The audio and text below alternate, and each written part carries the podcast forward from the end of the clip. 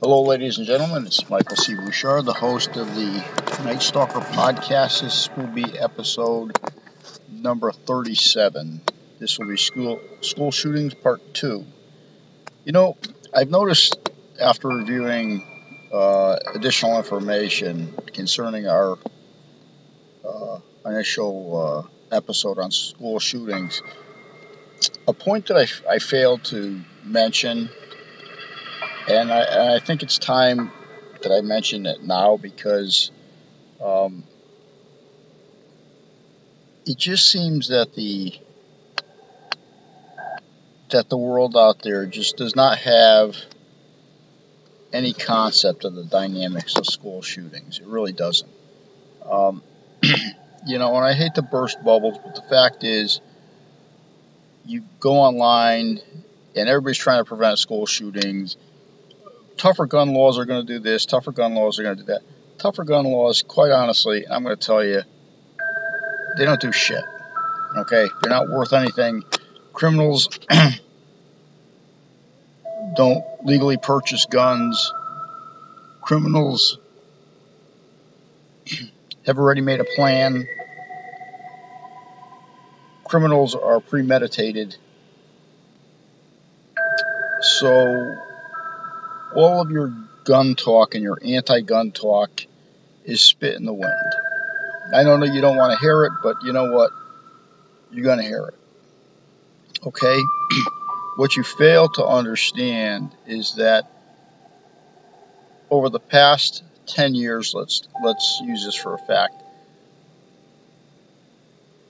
that every suspect, every shooter has shown traits that at one point or another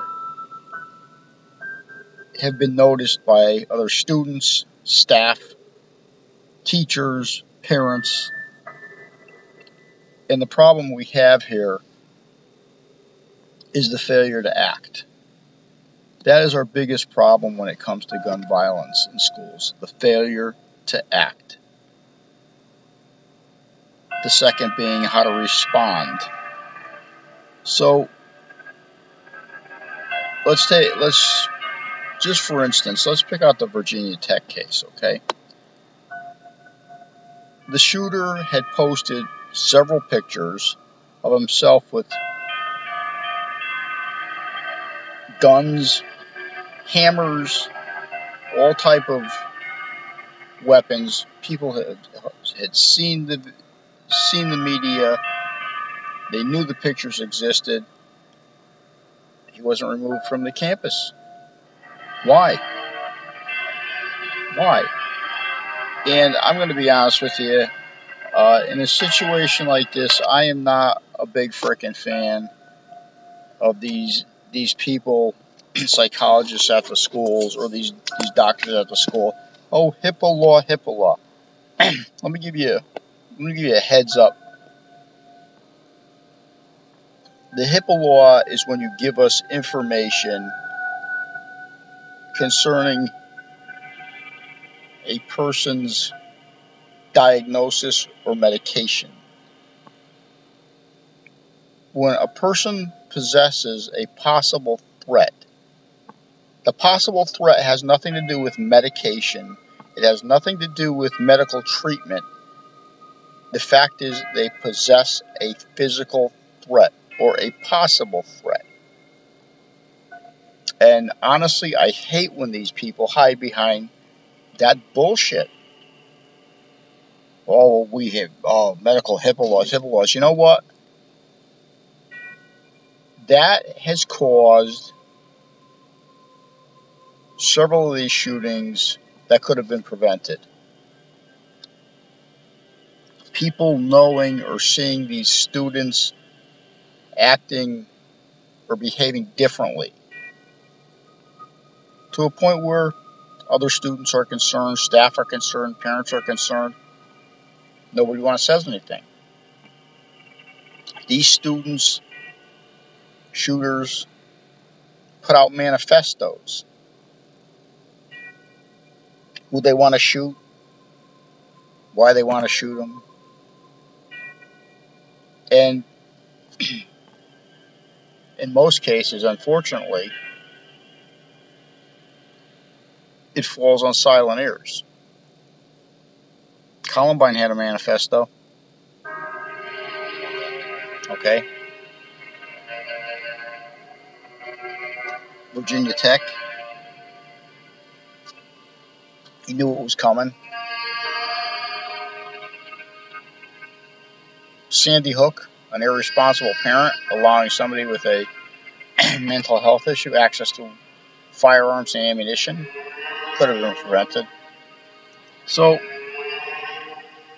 you know, it kind of it kind of upsets me because, you know, I like I said, every time I open up a a web page, you, you, you know, everybody and their brother has these solutions how they're going to stop school shootings. Well, quite honestly, you're not. You're not going to stop them. Your your metal detectors, your cameras, those are there. The cameras are there for recording of an event. It's not going to stop a, an event unless somebody is fortunate enough to see something going on before an event occurs metal detectors. So what? They make it through a metal detector. You don't think guns get passed through the windows, open doors, hidden outside in bushes, in the rock walls?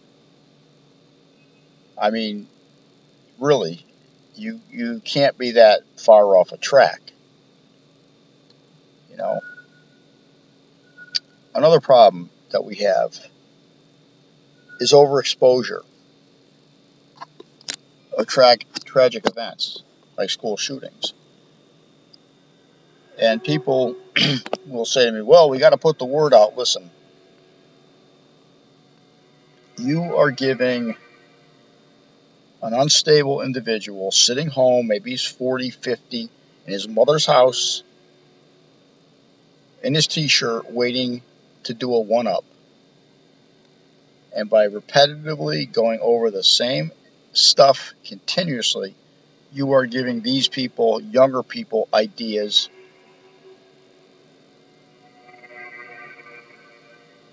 You know, I get it, the word has to get out there. I understand that. However, it has to be done in a more professional and diligent manner. Okay? You know, I gotta, I have to kind of think of the mentality of people. You know, um, you have a mass shooting. Everybody wants to sue the gun company that made the gun. Is that really going to solve the problem? Hell, we have how many DWIs, fatal crashes a year? Why don't we tell Honda, Honda, Toyota, that they can't make cars anymore? Okay? Or why don't we sue them for making cars that were involved in DWI fatalities? You see, what people get up on the pedestal and preach about are not the things that are going to stop school shootings, critical incidences anywhere. Schools, churches, businesses. That's not what stops them. False sense of securities like metal detectors, cameras, card keys. Not going to work. People have figured out ways to bypass that. So the mentality here has to be when we see a person or are made aware of a situation where a person, student, person, adult, whatever, is acting in a suspicious manner, we need to address that. Or at least let somebody in an official capacity know about it. Okay? You know, this is the problem. You know, the mentality is not.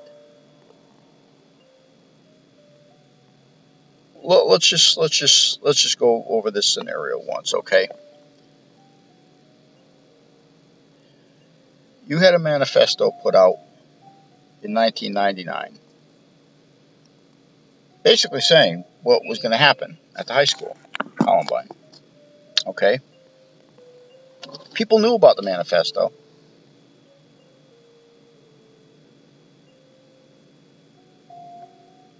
But unfortunately, due to the sequence of events, Columbine occurred.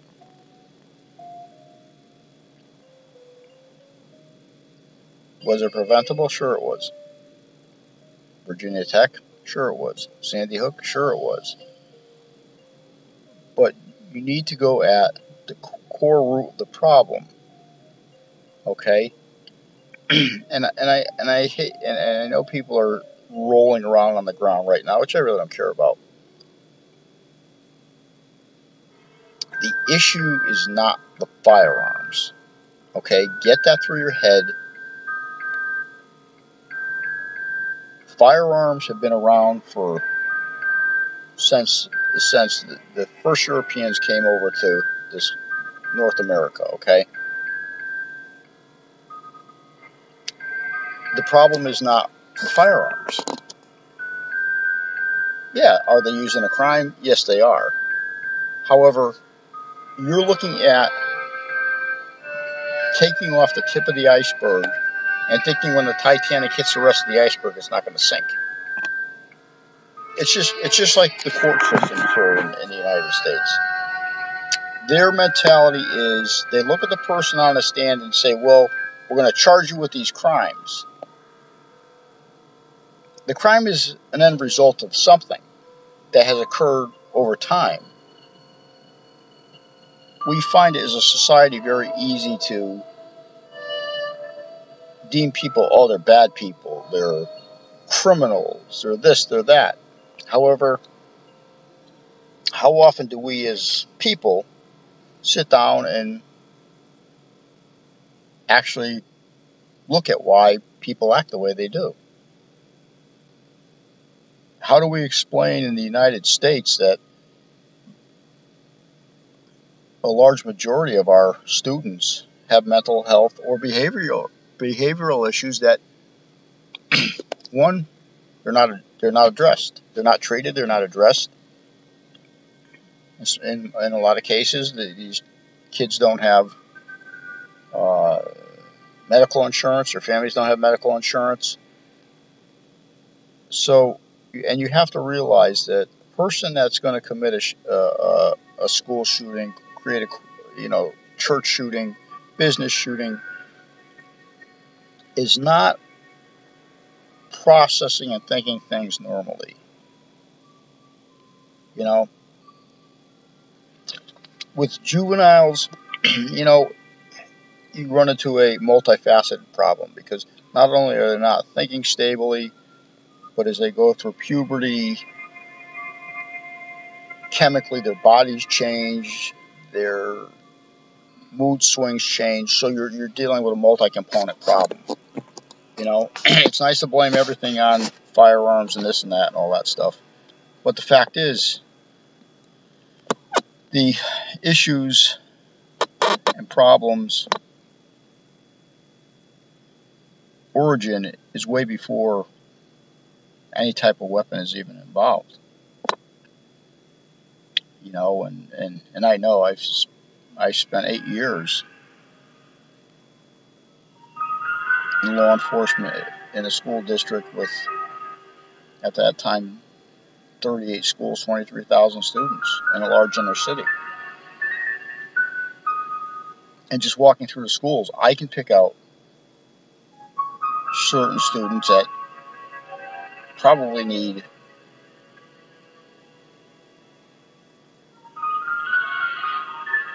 or have mental health issues. Just like as you walk down the street, people you see hanging around on the street that are homeless, standing on the corners. There's mental health issues going on here. But yet, we as a country refuse to put more social workers or psychologists in the schools. But we worry about critical incidents in the schools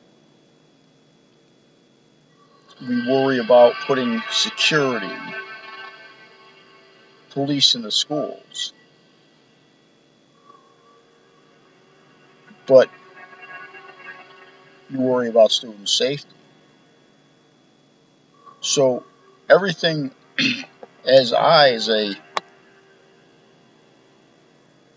parent, am here. I'm hearing you say one thing, what your concerns are, and your actions are in opposition. You're well aware that kids are. There's a lot of kids that are having behavioral issues and need either th- therapy, psychologists, social workers, whatever have you, but yet you,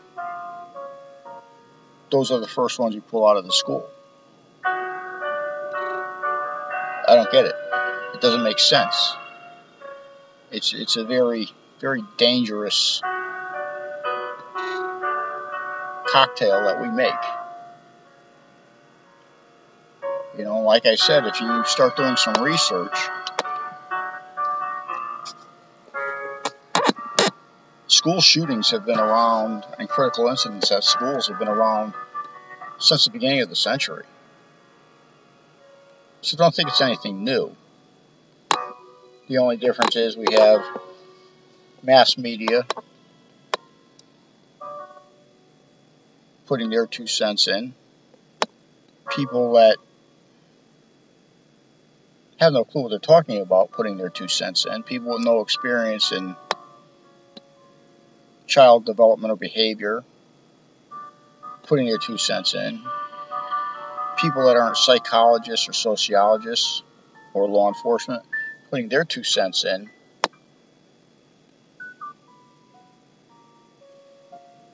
And you expect you expect the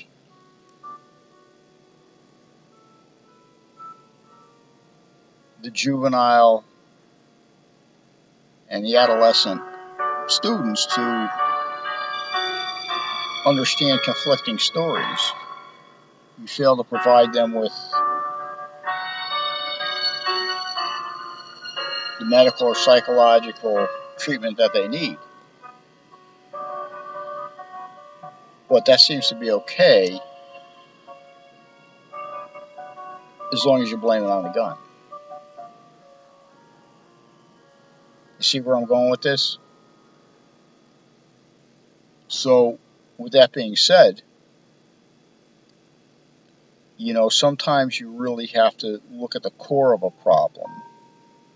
You know, people are very good at looking at, um, people are very good at looking at the things that they want to hear. Okay, so now that I've saturated your mind for about 18 minutes and 10 seconds of thinking about school shootings in a little different perspective, um, maybe it's something to consider. You know, and I, as I had mentioned in the first um, first episode of uh, school shootings, uh, part one, the second defense you have is in the event that a school shooting occurs, your students at home or your children at home need to watch some of these videos that are put out online of what to do, what not to do, um, so that when something happens, they don't have to guess what to do. They've already seen it, they've heard people talk about it, they, they know what to do so they automatically respond differently. You know, instead of just sitting there, they know this this is going on. They know what they have to do, and they do it. And the likelihood of them surviving critical incident in a school is mu- you have a much better chance if you're mentally and psychologically prepared to deal with with what you might have to deal with. and on that note, like I always say, if you're in a dark alley, dark parking lot, dark path in the woods, or dark street, first question I have to ask is, what are you doing there? The second one, is when you hear the footprints coming, footsteps coming up behind you. What are you going to do about those?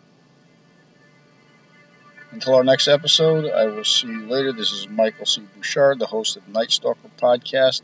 This is podcast number 37, School Shootings Part 2. And uh, pass the information along.